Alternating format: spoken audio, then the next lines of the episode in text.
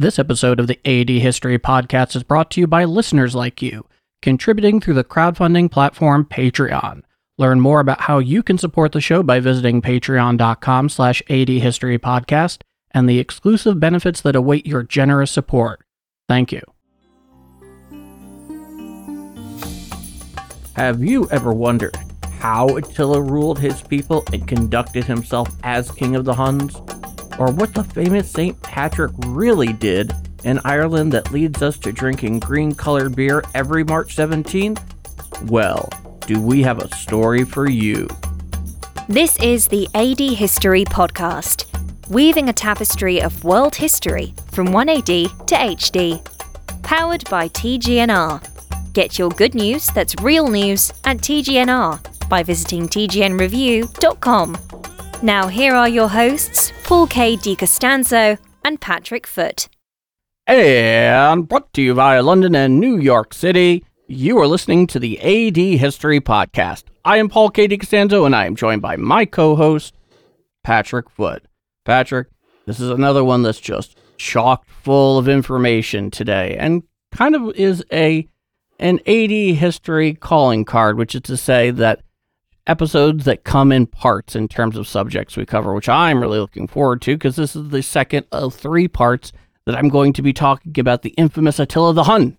How are you? Yeah, I'm grand. You have done such a fantastic deep dive on Attila the Hun. I think to many people, Attila the Hun is little more than a name they know of. They probably know he played a big role in the downfall of Rome. So to see a big deep dive on him covered like this is phenomenal, Paul. You've done terrific work. I'm Oh, I'm you. grand. I'm grand, and grand is a great word to use right now because gra- saying you're grand is a very common Irish thing. It comes from Irish origin, saying you're grand to mean good. And I have a very Irish centric uh, segment for our episode today. And it's one that is very near and dear to both our hearts, Paul, that we'll dive into when we're talking about it. But I'm talking about none other than good old St. Paddy himself, because it was in this decade he really got the ball rolling on becoming that saint of Ireland as we know him today. Oh, you better believe it. And like I said, you know, it's near and dear to our hearts for many reasons, and longtime hmm. listeners of AD history will most certainly know why. But we'll hmm. get into that once we get to your segment. But with all of that in mind and all of it out of the way, let's lay down our necessary, obligatory, now legendary AD history podcast round rules. 1. Evaluate events in the context they occurred.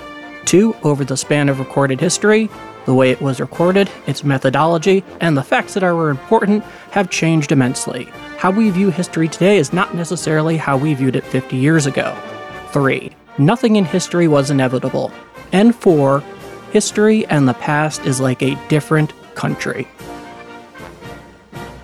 Paul, you are back with Attila. And last time you talked to us about Attila, it was about his early days, his rise to power. And I want to hear about what he actually did when he was in power. Well, I think it is best to set the scene. What would have likely been somewhere in his mid 20s was the time when his uncle Rua died, who was king of the Huns. And this happened in 434 AD. It was at this time that Attila stepped into the limelight, albeit sharing that limelight with his aforementioned brother Bleda. Unlike many other examples we have observed in other powers and other civilizations, both Bleda and Attila inherited rule from their uncle in equal measure. Hmm. Also, unlike many other powers and civilizations we have seen so far, Bleda and Attila did not jointly rule their inherited Hun kingdom. Instead, they chose to split their inheritance and rule their portions of it simultaneously, but quite importantly, separately. So, what I find interesting like that is while this doesn't happen all that often in history, we do have some cases it happening. Most what comes to mind is when Constantine died and his three sons split Rome between themselves, and we know that didn't go too well. So, did Attila and Bleda get along while ruling their separate parts of the Hunnic kingdom, or was it another case of not working out too well? Those are very good examples. I Hmm. like that a lot. It would appear that they got along well enough, but it's hard to say. Intuitively, one could reasonably conclude that their arrangement for ruling would lend itself to conflict between the two brothers. It is speculated, though not conclusively proven by any means, that Attila eventually had Bleda killed, but that depends on the source. That, so, ha- that that's how these things tend to end. Sometimes, but there's no conclusive evidence. It really depends on the source on that one. But that being said, there were many times that Attila and Bleda seemed to be working in common cause and common interest for their respective portions of the Hunnic kingdom. So whether Attila eventually had Bleda killed or not, they seem to get on better than the arrangement for ruling would likely lend hmm. itself to. So, do we know much about what Attila was like as a king? Like, did he present himself well to his people, and like, what did his rivals think of him? There's an interesting account, albeit taking place around a decade later from where we are now, that may shed some light on this question. In our previous episode, in the first part of this three part epic, we came across Priscus, who was a Roman diplomat who had met and been at banquets and had dealings with Attila. Priscus was, at this point, when he made this count, a member of a delegation sent to Attila's court by the powers that be in Constantinople in 448, seeking to secure the return of 17 refugees and or deserters believed to have taken sanctuary within Attila's Hunnic fiefdom. The following is written is a written account by Priscus of Attila himself while attending a formal banquet for the recently arrived Roman envoys.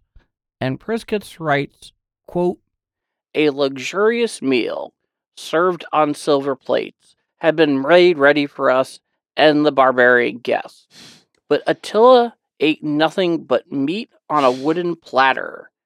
And everything else, too, he showed himself temperate. His cup was of wood, his guests were given goblets of gold and silver. His dress, too, was simple, affecting only to be clean. The sword he carried at his side, the straps of his Hunnic shoes, and the bridle of his horse were not adorned, like those of other Huns, with gold or anything else costly. Close quote. That's what does this say yeah. about Attila? like, was this a genuine demonstration by Attila that represented his own true manner? Like, is this really what it was like? Was sort of pushing on a show? Did he want to sort of deliberately portray himself in this way? It's really fascinating. Okay, so here's something interesting.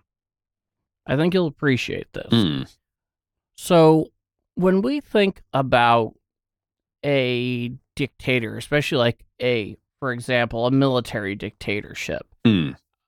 um, we think about that dictator just totally decked out in medals and ribbons and all of the rest, right? Yeah, like They are just wearing it on their chest.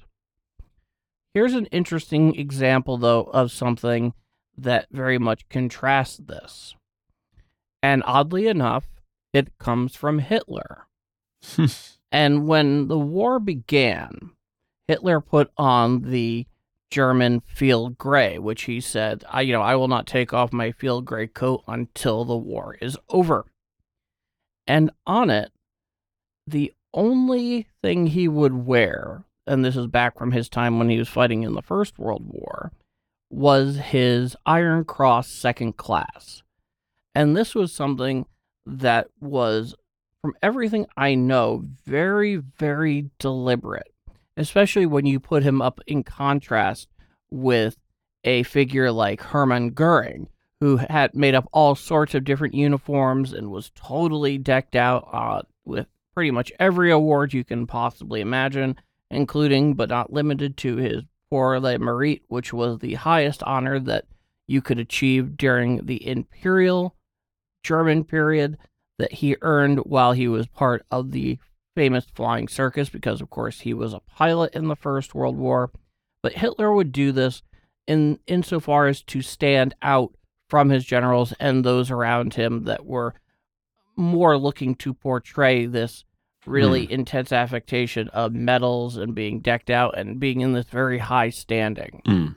And we may, at least in this one very specific instance, be looking at something that might be very similar, hmm where everybody around him, including his fellow Hunnic nobles, are totally decked out, but he quite noticeably is not. And by not decking himself out with all of these various affectations, he is actually helping himself stand out by contrast. In addition to the fact that he's eating from a wooden platter and he's just eating, you know, cooked Hmm. meat that doesn't seem to be in any way special. His horse and, you know, the straps for it and, uh, you know, they're not decked out in diamonds and gold and stuff and all of that. If you're asking me, I think he may be doing this to stand out in his own way, where the the lack of affectation is making him stand out.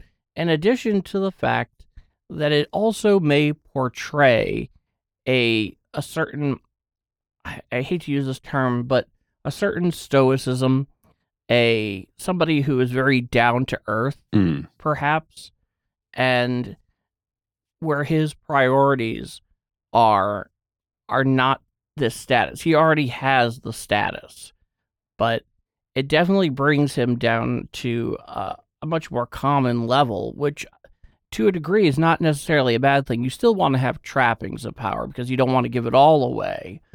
But there definitely can be, undoubtedly, whether we're talking about late antiquity here or even to the present, the idea of coming off a bit more common than in reality you actually are. It's interesting. It's like it's a sort of psychological warfare. It feels like to some degree, kind of like making your opponent have an assumption about you is quite a psychological thing. I feel to a degree.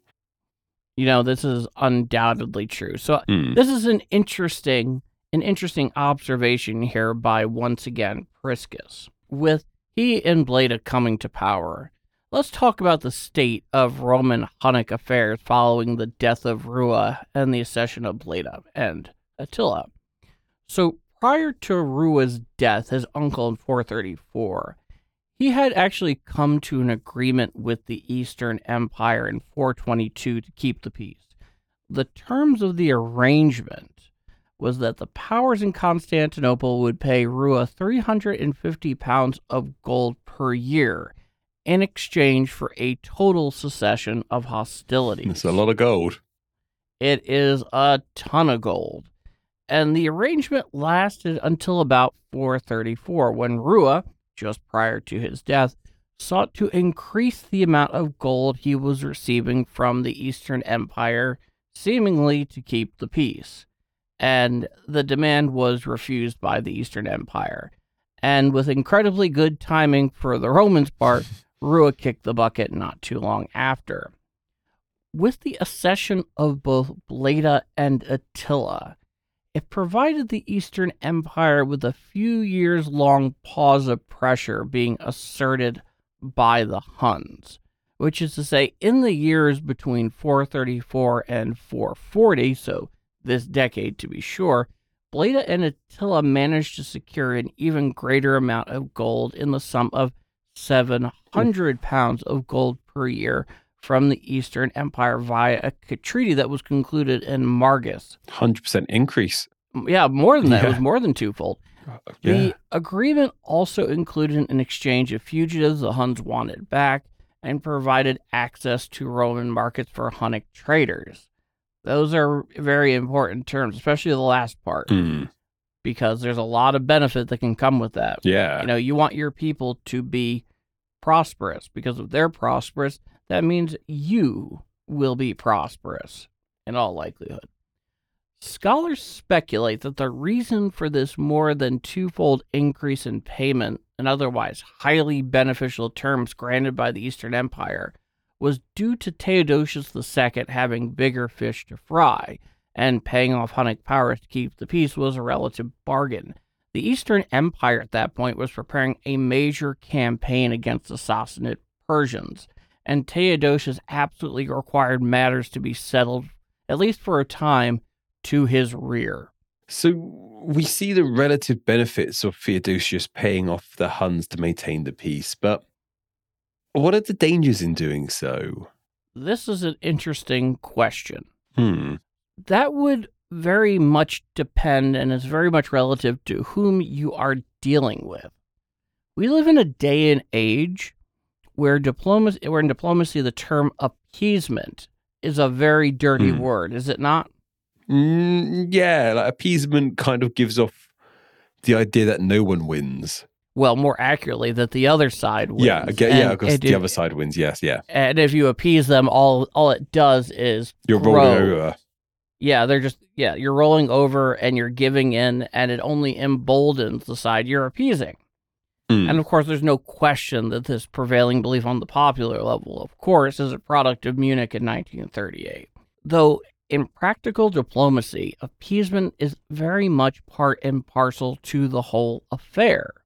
Think about it. Hmm. In our everyday lives, we appease each other all the time. You kind of have to. There Yeah. has to be give and take. Diplomacy is no different in that regard. So, the best way to answer your question, Patrick, is it really boils down to the idea that in diplomacy, appeasement should never be off the table. Hmm. But instead, the lesson is be careful who you appease Hmm. That is very much bears out here in this case. In this case, it is reasonable to conclude that the agreement they struck with the Eastern Empire was interpreted as weakness by the Huns, and to a certain extent, they weren't wrong. As by 441, likely in a move to extort, extort an even greater payment from the Eastern Empire, hostilities broke out again with Hunnic attacks on Thrace and Illyricum, and the Huns claimed that the bishop of Margus had crossed into Hunnic territory to plunder the treasures buried with former Hunnic kings. Gosh. The, the truth of these claims are at best unclear, and just between you, me, and the lamppost, I think are probably bull. Hmm. But whether they actually happened or this was, you know, they conducted some sort of false flag operation, we cannot really say definitively. You know, it's one of those things where they saw an opportunity and then in 441 basically said, okay, we're going to put pressure on them again. We can maybe even get any more. And obviously, they were quite successful in this in many regards. So we know that the Huns were so good, but what made them so effective in battle? So that's the one thing that we haven't really talked too much about in our Hmm. discussion regarding the Huns, whether it be back in our episode in our previous season or so far in regards to Attila, because obviously that is the one thing that is undeniably of the greatest interest to a lot of people and has made the greatest impression upon many people, both in the present day and going all the way back to when this was actually going down. In this case, to start, obviously, this campaign in the early 440s exceeds the scope of this episode, of Hmm. which the third and final part on Attila will conclude in our next episode. Hmm. But to answer your question, there is a multitude of factors that went into Hunnic success on the battlefield. And obviously, when it came to Attila, he became a real master of this, even though in many respects, history has kind of inflated his conquests in terms of their scopes. There's no question that he had a great many military success on the field. So there's a multitude of factors that go to Hunnic success on the Hmm. battlefield. Something that is rather well understood in general is that the Huns are well known to history for their prowess on horseback, though it wasn't merely due to their skills with their war ponies, but their tremendous skill using composite bows Hmm. while riding. This usually meant, while on the battlefield, that they had to keep themselves steady and guide the horse using entirely the strengths in their legs, as they required both hands to handle the composite bow. So was that a skill the Romans just didn't have at all, or just they hadn't perfected in the same way the Huns had? You know, The Huns were apparently just masters at it. You know, I know they're very horse. They they were very known for their horse skills. Absolutely. And, you know, as far as I know, the Romans did not, uh, were not without their respective ability on horseback as well. But when it came to the Huns, the Huns, they did it to a T. Uh, they, they really mastered the battlefield doing it. Their prowess on horseback obviously lends itself to another aspect of their military success, which of course is tremendous mobility. This is an element of combat that has never ceased in importance, a tactical truth that both Napoleon and Patton could equally attest to even centuries later. But their advantageous mobility extended beyond horseback on the battlefield. For much of the European Huns' short history, relatively speaking, they could strike deep behind enemy frontiers and very, very quickly, given this ability on horseback. However, it is important to note that for many reasons, deep as they may have been able to strike at times, they couldn't really stick around long after doing so. Hmm. So while there were times when certain frontier regions were, of course, ceded by the Romans to the Huns, it was difficult for them to make large strikes deep into enemy territory. Though Hunnic ability, especially under Attila, did evolve. We'll get to that shortly. If Hunnic units needed to retreat, they could pack up camp with their encamped communities and supplies and be off in a flash. Hmm.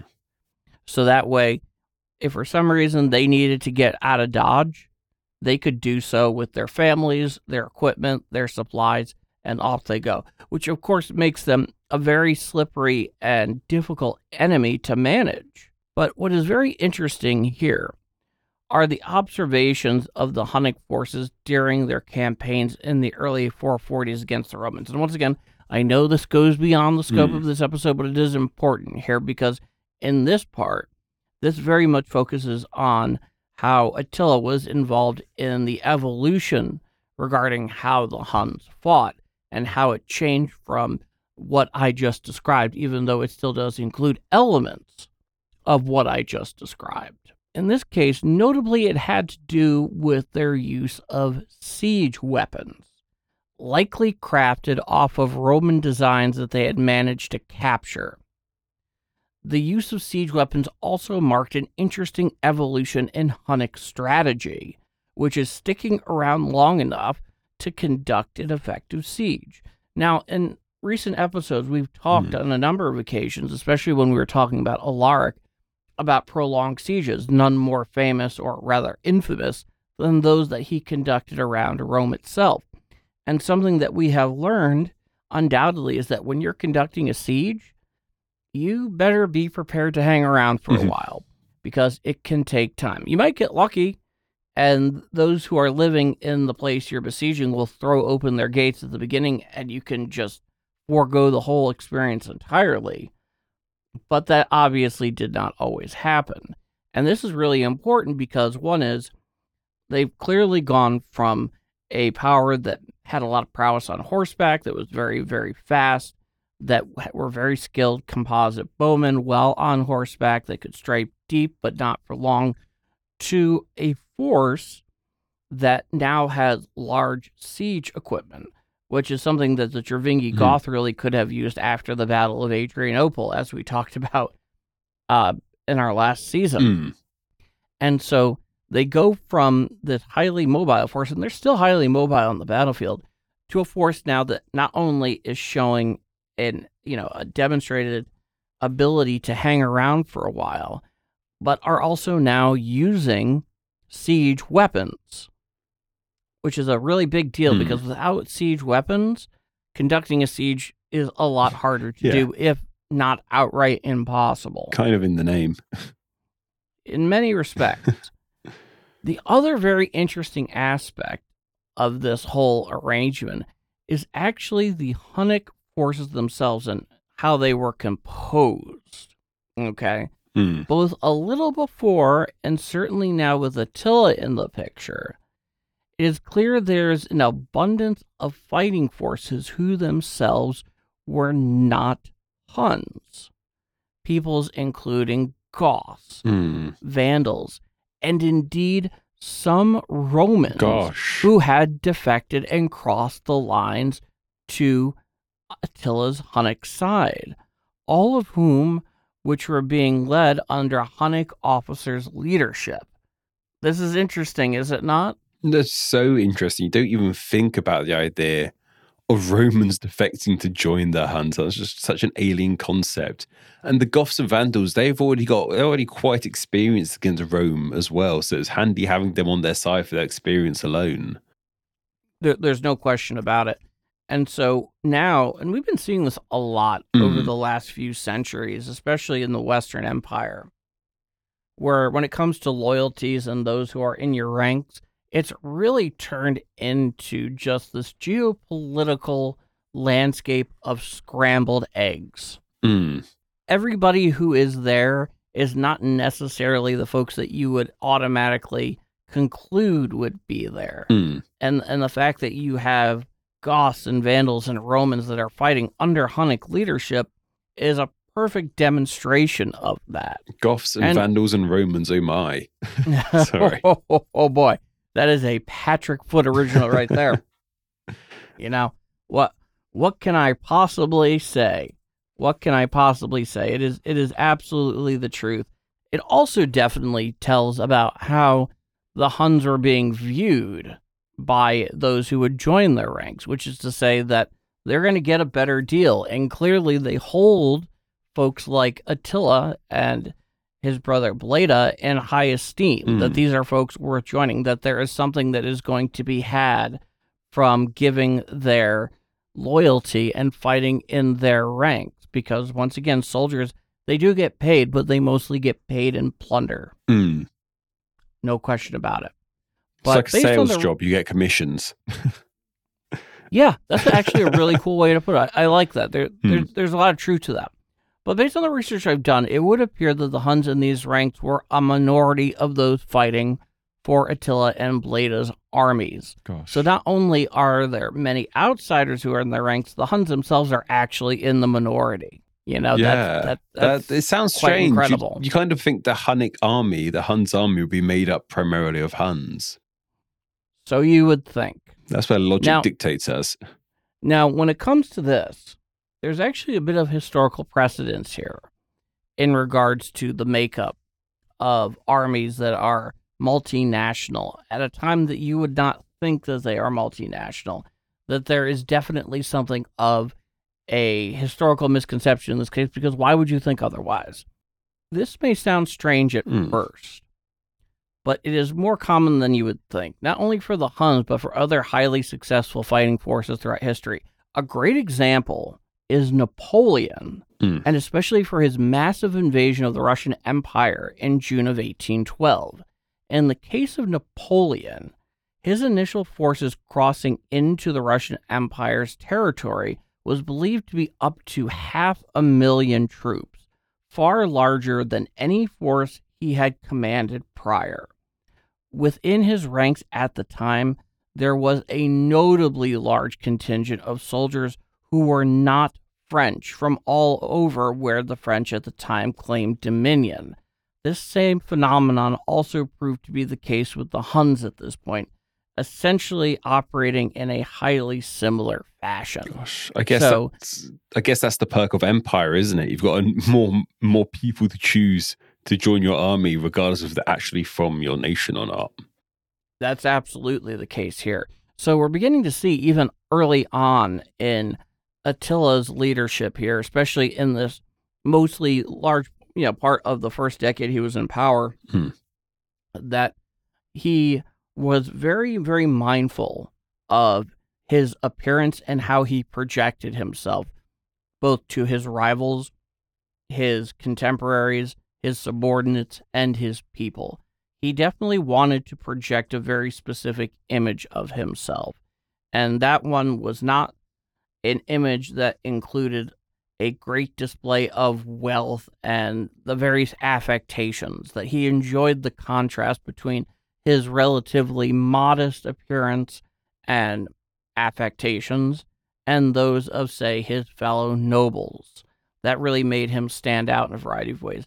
In addition to that, he was a very, very keen strategic thinker and definitely saw opportunities where they existed and had a tremendous ability to exploit them. In addition to that, not only what did he have a tremendous amount of military success, it is also interesting to note that during his time, one is that he seems to be deviating from that traditional form of military Hmm. Approach in terms of being largely mobile on horseback using composite bows to also using siege equipment and conducting sieges. And this is also to include, but is not limited to, the fact that his forces, Huns were in the minority, and that he had folks in his fighting ranks from all over Vandals, Goths, and Hmm. even Romans. And that he was going about it, and you could see his leadership beginning to evolve and how the Huns operated, especially on the battlefield, were operating as well. And this is kind of a good fundamental stepping point from where we're going to see Yeah. him go from here in his last decade and a half of power in the next episode. in part three of this epic, it's been fascinating stuff, Paul. He's an interesting fellow Yeah. from everything that we could know. So, part three of three's coming next, and us here, you there, and we'll be back right afterward from Anna Domini. This is the AD History Podcast. Keep up with the show and join the discussion by following AD History on Twitter with the handle at AD History PC and the hashtag AD History. Check us out over on Facebook, Instagram, and YouTube by searching AD History Podcast, as well as, of course, tgnreview.com slash AD History Podcast. Also, check out the AD History Podcast on Patreon. See how you can help support the show and the rewards that await you by exploring the AD History podcast on Patreon. See the link in the description. Now, back to Paul and Patrick. Now, Patrick, we're getting into a figure that I think we can both reasonably be quite excited about. Hmm. And for longtime listeners of AD history, you, the longtime listener, will have a pretty clear idea as to why this particular figure that we're about to cover is of such personal interest to us.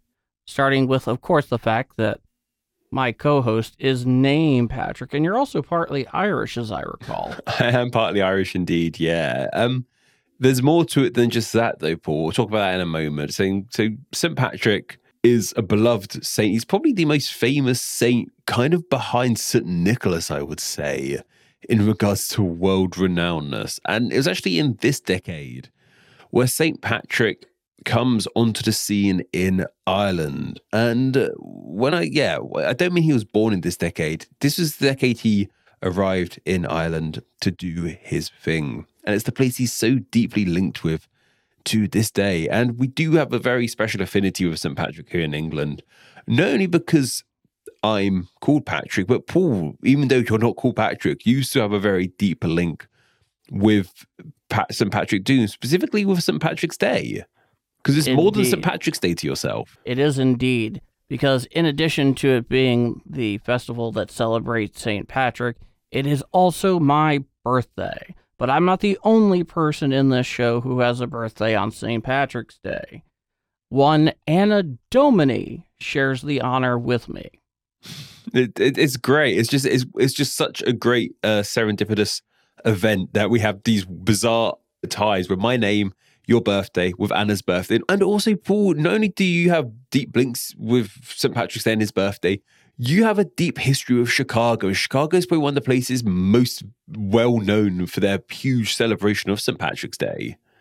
So, if you're from the United States and you're Hmm. listening and you're from the United States, but you haven't been to Chicago, you know that they dye the river Kelly Green on St. Patrick's Day. But of course, what most people don't know that haven't visited there or lived there is that the river is Chicago River is almost always emerald green, which is interesting to note.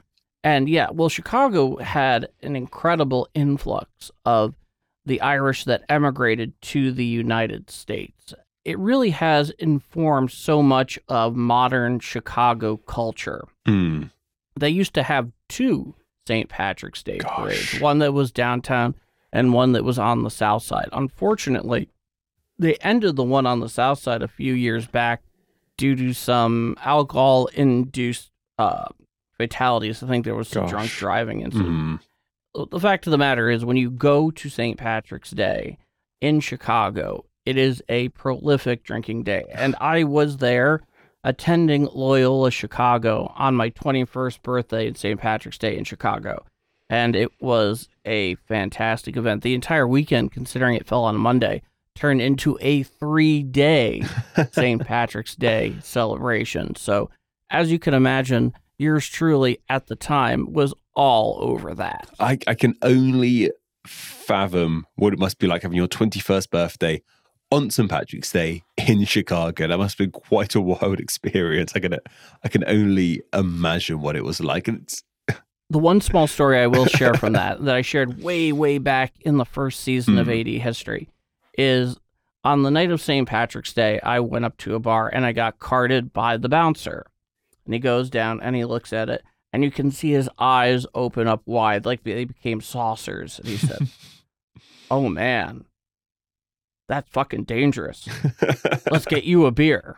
Hands it back. So, funny story I always a wonderful night. You know, no, no terrible debauchery. At least none that I would share here.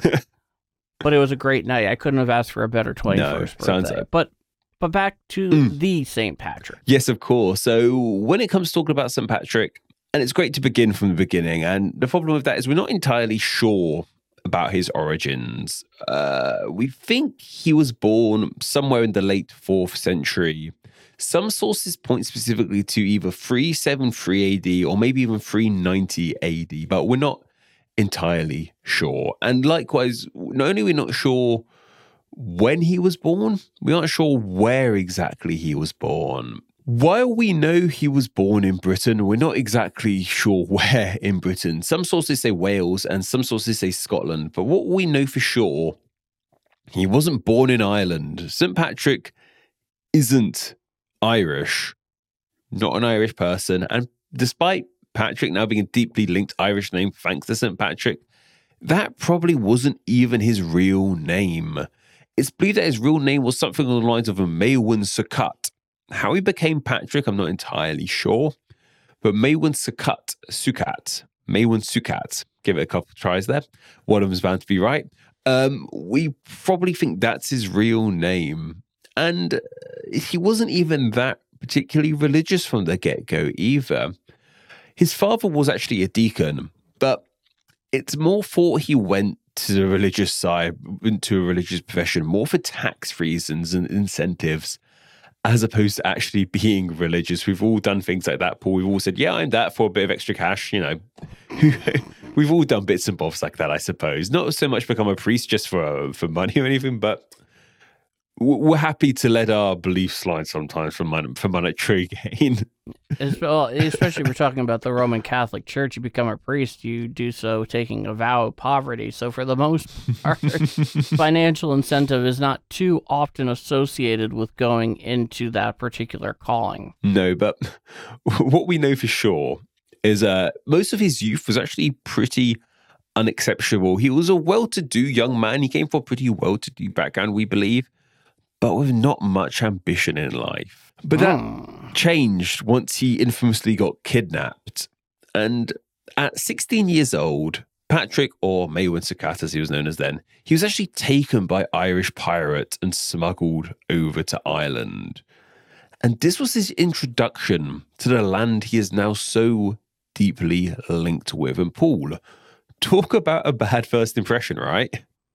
That is definitely not starting out on the the best foot to say the least. In fact, just putting yourself in his place, that Mhm. must have been abjectly terrifying. Gosh, yeah, like Ireland at this time was such a uh, going wouldn't say a wild land, but it was it wasn't particularly, yeah, it wasn't under the Roman sphere of influence talking about so being taken to such a foreign land as it would have been at the time would have been terrifying. And Absolutely. And this is right about the time that the Romans are preparing to make their exit. hmm exactly. So it's all go And it's believed he was held captive in Ireland for around six years. And it was here he was a slave, and he primarily worked in isolation out on the Irish fields as a shepherd and farmer. And what's interesting is actually during this time, despite the fact he wasn't too religious when he was younger, it was this time he started to become way more religious and find Christianity more. Like he was raised in a Christian family, so he knew all about it, he just never really cared about it. But it was in this case he fell to religion. And this is, is, is easy to understand how this was the case. It's so often we see people turn to religion in a time of need when there's no hope. And you can see this in so many ways. You can see this with uh, just people who don't normally pray praying in a time of need that they hope something goes well.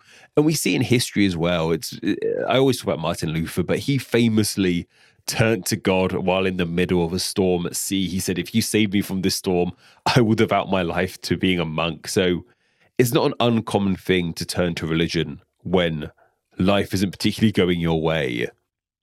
No, he would certainly not be the first to do so. No, definitely not. Definitely not the last. Uh, and it was after sort of six years in slavery he supposedly heard a voice telling him it was time to break free. Of course, this is all leading into that religious side. Uh, Patrick believed it to be the voice of God himself. And it was with that he started his escape. And he walked 200 miles from where he was being held captive, uh, eventually stowing away on a ship. And finally, back in Britain, he was reunited with his family. But he wouldn't stay away from Ireland for too long. As we all know, he went back there. And even though he was back in Britain, he didn't leave his religious awakening away with him in Ireland. He took that back to Britain with him. And it was in Britain he started training to become a priest. And as he trained as a priest, he decided to return his attention back to Ireland. And you can't help but think, for why Ireland? Like, he's just escaped from Ireland. Why on earth would he want to go back to the land? That is something. That's something that is totally inexplicable. Here. Yeah. So I mean, there there had to be something greater going on that creates this motivation to go back into what was, from his perspective, you know, the the the jaws of the beast. Mm. So why Ireland? Well, supposedly it was told to him in the same way a voice told him to break free. It was a voice in a dream that told him you must return to Ireland. There's also beliefs that he was also sent there as well by the church to go to Ireland. We'll delve into that in a moment. But one of the, the big famous stories that he was told in a dream by either an angel or God that he must return back to Ireland. So, whatever the case it was, Patrick returned to the land he was held captive in, and he supposedly returned to Ireland in 432 AD, which, of course, fittingly is the is a, a time period that fits in as a decade we're today. About to say, we have just entered the range of this episode, our mm-hmm. purview in mm-hmm. this installation of the AD History podcast. And what I find interesting about this is not only the story of St. Patrick, but I'm always fascinated in seeing the development of Christianity at the time and where Christianity is at any point in history. It, it's come leaps and bounds from the beginning of this podcast, to say the least. And absolutely of course, by this time, Constantine had cemented Christianity as pretty much the dominant religion of Europe, whether that be Western Rome, Eastern Rome. Even more sort of Germanic areas were still practicing Christianity to some degree, as we've talked about in previous episodes. We are saying how the sacking of Rome, churches were preserved because the Germanic tribes, the barbarians, were Christian unto themselves, so they kept those protected. Christianity is in full swing. And what's interesting is, well, geographically European, Ireland stayed very isolated during this whole period. As we know, it was never colonized and claimed and came under that Roman sphere of influence.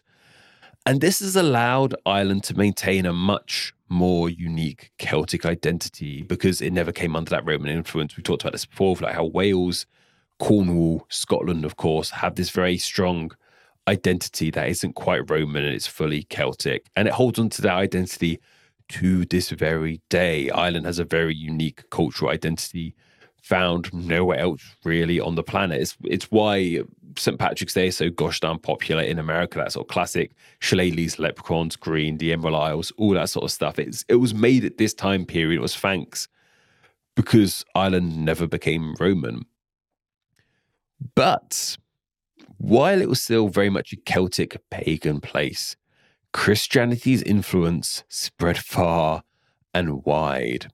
And even though the island of Ireland was never Roman, Christianity still managed to find its way there. And how did this happen exactly? I imagine it would have been through sort of merchant trade. We know for sure that there was contact between Ireland and Britain when it was Roman. There were bandits. You know, St. Patrick literally got smuggled over there. I know Rome's on its way up, but we talked about in the past when Britain, when Wales became Roman, when parts of the island became more Roman, there was still this sort of relationship with Ireland. Rome even considered uh, claiming Ireland for themselves at one point, if memory serves. So there would have been contact between the two, and it's easy to see maybe some people in Rome and Britain decided to go make a base over in Ireland. Maybe they wanted to be free of Roman rule. They wanted to start life fresh somewhere. I know for fact there was even like Norsemen. That might be a bit later down the line, but Vikings had a bit of an outpost in Ireland too. That's way down the line, but it's clear to see that people came to Ireland, whether that be from Rome, whether that be from northern Germany. People did go and live, or at least trade with Ireland. With that, they bring their religion. I imagine it would have been through not a mass influx of Christian settlers there, but bits and bobs coming down through the line, bringing their religion with them, and making a small indent in Ireland with its Christianity. Not fully. So Ireland wasn't fully Christian at this time. It was small pockets of Christianity in the nation that still widely followed its pagan Celtic beliefs. Well, this is interesting mm. because Ireland is one of the most Christian places in modern Europe, especially yeah. when we're talking about, in the case of the Republic of Ireland, Roman Catholic, and in Northern Ireland, not quite so Roman Catholic. no. But right now, given just the the entirety of the island that we know as Ireland, mm. it being one of the last places in Europe that Christianity really took hold in. It's strange, isn't it? I find that so fascinating because we do like if you think countries that are Christian, to me, Ireland like is one of the first ones I think of as strong Christian countries and to hear that it was it, it, was late to the party. That's the best way to explain it. It was late to the party on this whole christian thing but when it got fashionably there, late. fa- fashionably late but when it got there good lord it took hold. Um, yes it did. Yes it did. and of course it was thanks to patrick as to why christianity spread so well in ireland. And this is what i find fascinating how how patrick st patrick managed to make Christianity such a hot commodity in Ireland.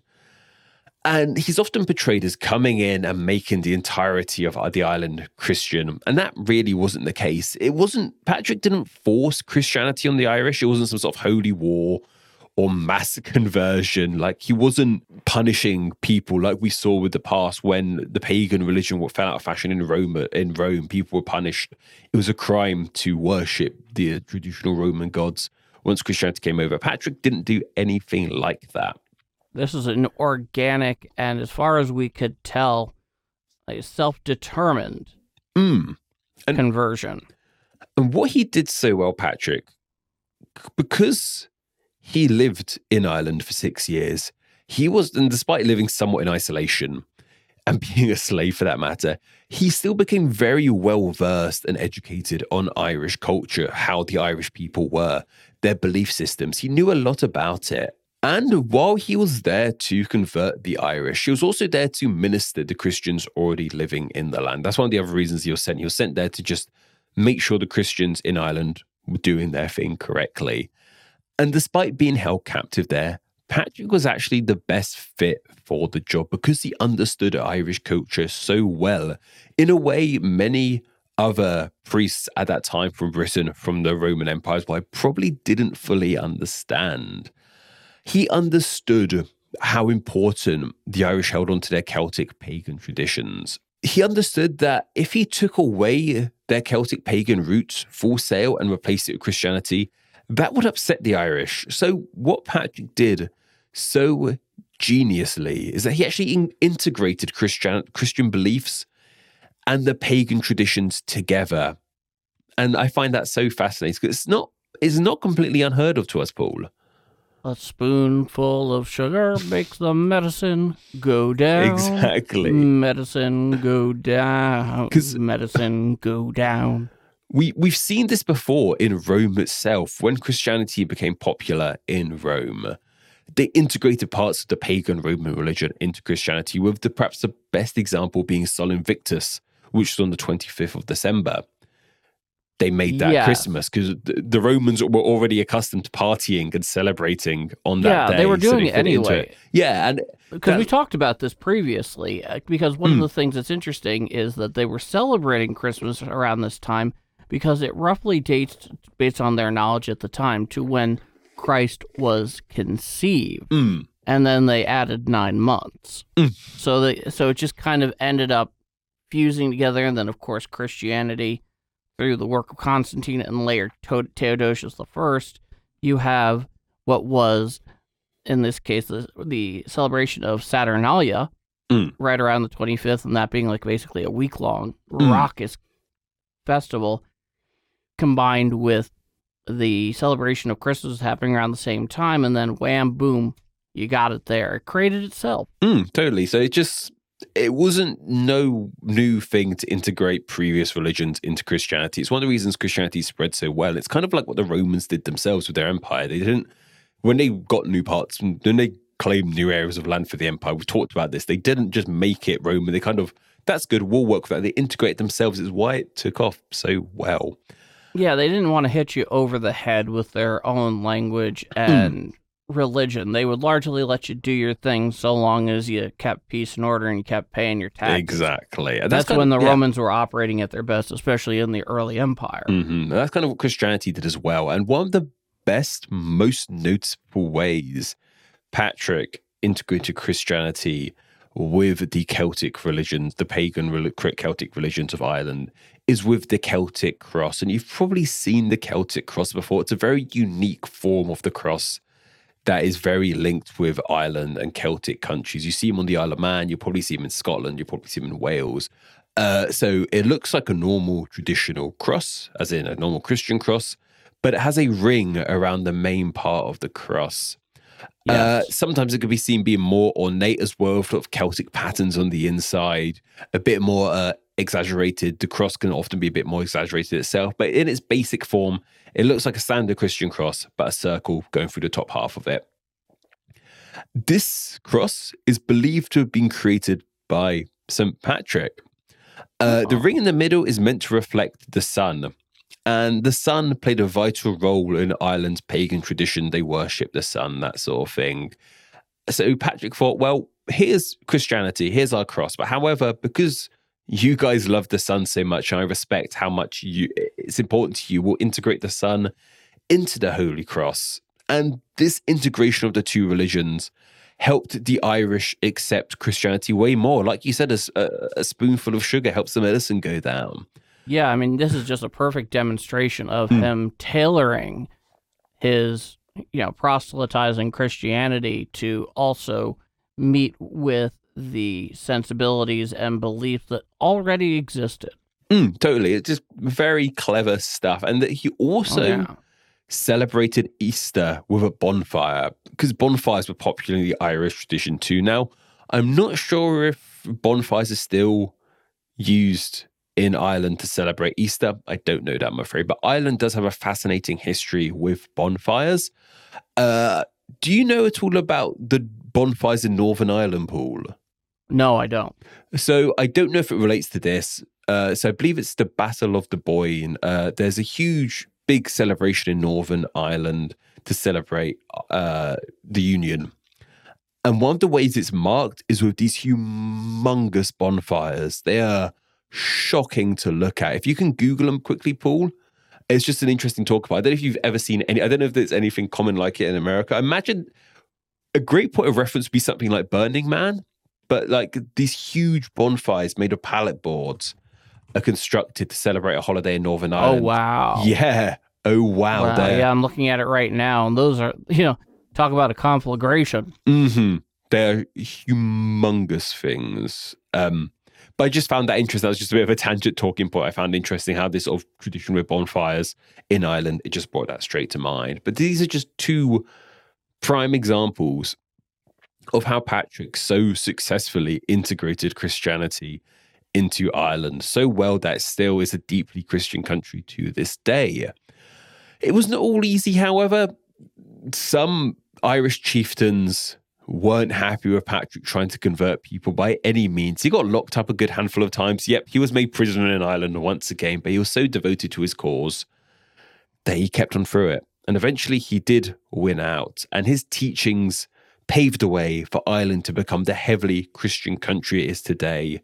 And Patrick actually died in 461 AD. So that's a couple decades down the line from where we are right now. And by the time he died, the Christian church in Ireland had been well and truly established. And of course, he supposedly died on the 17th of March, or as you'd say, Paul, March 17th, which is not only St. Me Day, but your birthday. Ties us full circle back here. Indeed, as it has been for the past 35 years. But I'm probably sure there's a question a lot of people are thinking right now. In Uh, regards There's one St. that I know I'm thinking of right Yeah, this second. I've been oh. thinking about this from the very beginning. It's something I haven't mentioned yet at all.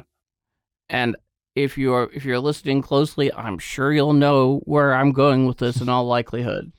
Because how could you not? It it is one of the burning questions that comes with all of this, which is what is the story about the snakes? Where does this all come? I understand that they're speaking, you know, proverbially, but tell us about the snakes and the story of the snake. This is like one of those most famous stories about St. Patrick. He supposedly drove all the snakes out of Ireland like an Irish whacking day. It reminds you of the episode of The Simpsons to a degree. Yes, yes, it does. with with good old Barry White to help out. Exactly. Yes, this is one, one, one of the one of the more classic episodes of The Simpsons, Whacking Day. Um, this is a little more than a myth, however. So this just flat out never happened, and this is because we know Ireland is one of the few land masses on our planet that snakes have never lived on. We have snakes here in Britain, and the island of Britain, snakes are here. They're not massive poisonous things, but you do get grass snakes, adders here in the UK, in Britain, I would say. Uh, not Ireland, however. No snakes ever in Ireland. They never got there. And if you're interested in the other ones, the land masses believed to not have any snakes in New Zealand, Iceland, Greenland, and Antarctica. So, fun fact there. But there is a reason this story exists. Snakes have a certain image in Christianity. They're sort of the, the animal that personifies evil in many ways. They're seen as being untrustworthy and evil. And that goes all the way back to Genesis. exactly, the apple in the Garden of Eden.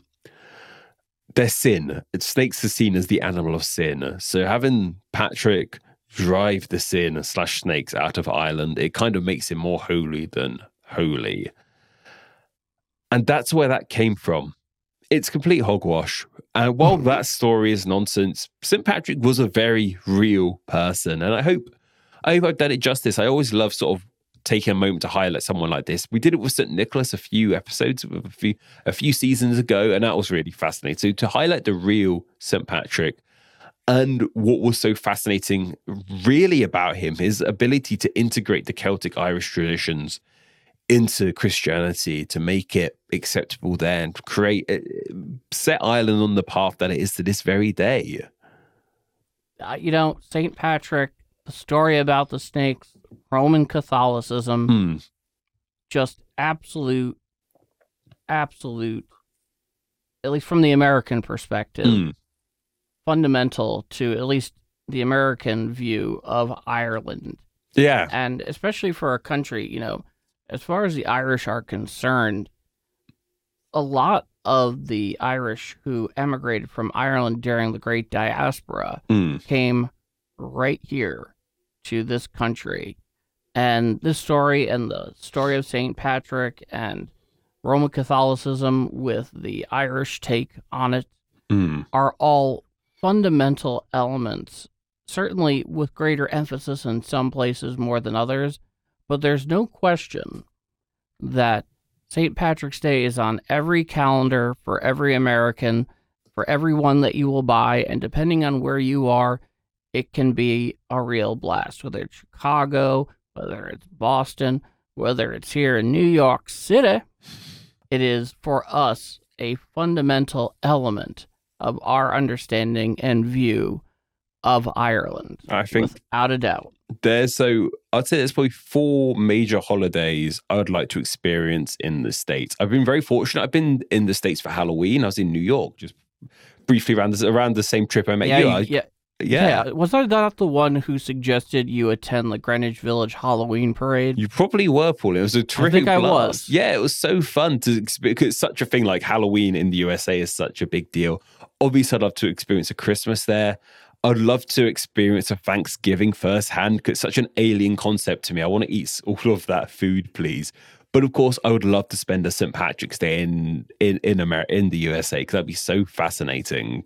Well, as a Briton, Mm. I think the holiday that more than any that you need to experience, not just because you know you, you'll take some some good, fun-loving ribbing, but undoubtedly you need to be here on July fourth, It'll make me too sad, Paul. Day. I'll be booing. I'll be the only person in the crowd booing. Oh, oh. I, I can assure you, Mr. Foote, that when it comes to like truly American holidays, that July 4th Oh, and Independence Day is a total blast. It must be. It's, it's the most American American holiday. And what's interesting, Yes, yes, is- indeed. I think we're one of the few. I think it's us and Denmark, the only two countries in the world without like a national holiday in that regard. Like we don't have an Independence Hmm. Day. We don't have like a national celebration day. And of course, that comes from the fact that the UK is very unique in the fact it's made of four countries. So you can't solely celebrate St. George's Day on a national scale because he's the patron saint of England. Things like that. George's Day, Andrew's Day, uh, St. David's Day, of course, St. Patrick's Day itself, they've all been suggested, but we don't have a public holiday purely in the form of celebrating the country. I think it's something that's been floated about a lot, but it's it's not a real thing. So whether it be in the USA or celebrating, I don't know. I'm trying to think of another country, uh, Colombia Independence Day or Nigerian Independence Day, like any sort of Independence Day would be a very interesting experience for a Brit because it's something that's such an alien concept to us. Because normally they're celebrating independence from us. well, there you are. No, one thing I could definitely say about Independence Day, July 4th, here in the United States, is that America throws the best birthday parties. Yeah, Is that I- all you got for us, Mr. Foote? Yes, I'll add that one to the list. Hopefully, at some point, I'll be in the States for an Independence Day, as well as a Thanksgiving, a Christmas, and a thanks Thanksgiving and a St. Patrick's Day. Bring this thing full circle.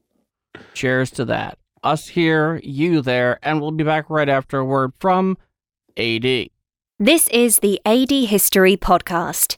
Well, that does it for us today. Patrick, where can people find us? You can find me personally primarily on Instagram at NameExplainYT. But you can also find me on Twitter at NameExplainYT and of course on YouTube search NameExplain. What about you, Paul? In addition to my usual work at TGNR at TGNReview.com, you can find me at my Twitter handle at PKD in History, as well as my reader-submitted World War II Q&A column, The World War II Brain Bucket, where I answer all World War II related questions, which if you are on YouTube, we will have a link down in the description. That's all today from myself. Goodbye, thank you, and take care. Yes, thank you all so much. Until next time. Like all good things, we come to an end for today. Thank you for listening to the AD History Podcast. It is listeners such as yourself who make this show possible and truly awesome. Be sure to follow and subscribe for upcoming AD History podcast episodes, available wherever podcasts are found. Also, follow AD History on social media. Follow the show on Twitter at the handle at AD History PC as well as on Facebook by visiting facebook.com slash adhistorypodcast and Instagram as AD History Podcast. In addition to liking and subscribing on YouTube by searching AD History Podcast. Do you have a direct comment or question for Paul and Patrick? Drop them an email at adhistorypodcast at tgnreview.com. Also, be sure to visit the show's homepage at tgnreview.com slash adhistorypodcast.